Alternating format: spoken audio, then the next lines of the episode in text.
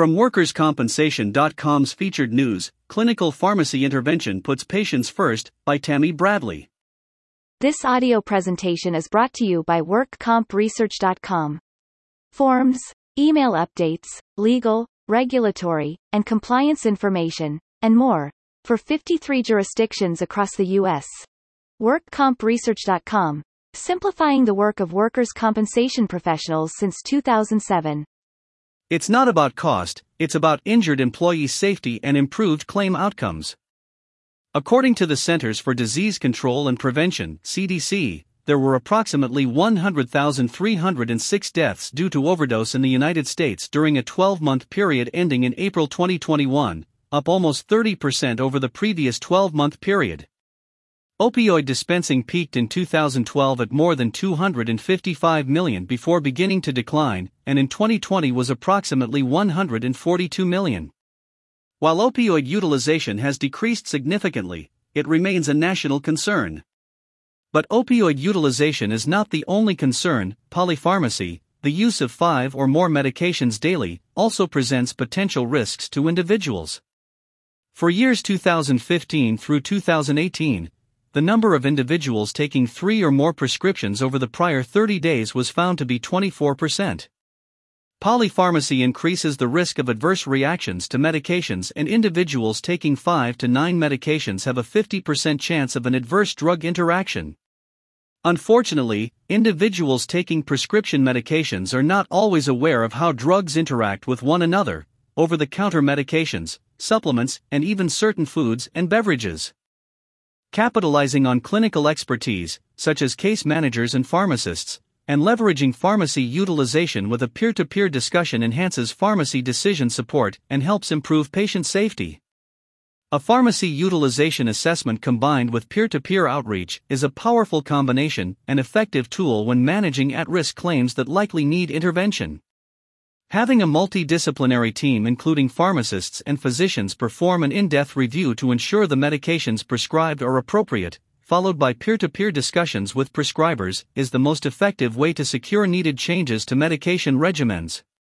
These interventions have delivered positive impacts to patient safety and recovery, as well as double digit reductions in spend through the elimination of inappropriate pharmacy utilization. The assessment should consider recent medical records, pharmacy history, and apply evidence based treatment recommendations, prescription cost, and jurisdictional rules. Clinicians review the current pharmacy regimen and provide recommendations supporting safety, adherence to evidence based treatment guidelines, and cost effectiveness. The need for pharmacy review with peer to peer outreach is often identified by the pharmacy benefit manager, PBM, case manager, or claims handler. These reviews will address drug to drug interactions, polypharmacy, duplicate therapy, and appropriate utilization. After thorough review, peer to peer outreach is initiated to secure an agreement for the recommended changes in the medication regimen. This case study illustrates how pharmacy intervention improves patient safety. This case involved a 70 year old male with a work related back injury dating back to 1994. Over the course of his back injury treatment, he required six surgeries and had a pain pump placed and removed three times. He also developed radiculopathy, major depression, and anxiety through the course of treatment, as well as non industrial diseases including asthma and chronic obstructive pulmonary disease, COPD. Over 20 years after the original date of injury, pharmacy intervention was requested. The claims handler had numerous concerns, including polypharmacy, high morphine equivalent dosage, MED, which is associated with higher risk of overdose and death, and comorbid conditions. The injured employee was prescribed 23 total medications for both industrial and non industrial conditions. The regimen was riddled with red flags for patient safety. The injured employee was prescribed supplemental opioids, fentanyl patches, and oral hydrocodone, in addition to a pain pump filled with hydromorphone. The MED was more than 90 milligrams per day. Additionally, the injured employee was prescribed a benzodiazepine in conjunction with high dose opioids, as well as a stimulant typically reserved for narcolepsy.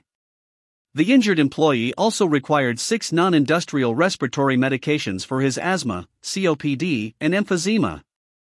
There were major concerns for respiratory depression and even fatal overdose. Unfortunately, this type of polypharmacy can be common, where over years of treatment, medications are added to treat symptoms rather than a re-evaluation of the regimen itself as a cause. After a thorough review of the medical records and pharmacy history, peer to peer outreach to discuss the pharmacy regimen and safety concerns with both providers prescribing medications was conducted. An agreement to wean or discontinue five of the medications, including the benzodiazepine and both supplemental opioids, was secured. The pharmacy intervention team followed the claim for an additional year. Through months of ongoing collaboration with the providers, the benzodiazepine, fentanyl patches, and two other medications were safely weaned. MED was reduced to 40 mg daily, a 56% reduction. All patient safety concerns were addressed with the providers prescribing for treatment of the work related claim, and many were resolved through the work of the pharmacy intervention team. The goal of clinical pharmacy intervention is to achieve medically appropriate drug utilization, improve patient safety, and promote evidence based prescribing. This may result in improved prescriber compliance, reduction in utilization and or costs and support a safe and timely recovery. Successful pharmacy review and peer-to-peer outreach improves pharmacy program outcomes and patient well-being through increased patient safety Improved quality of life for the injured employee. Decreased pharmacy utilization over the life of a claim. Reduced Medicare set aside exposure. Reduced overall claim costs.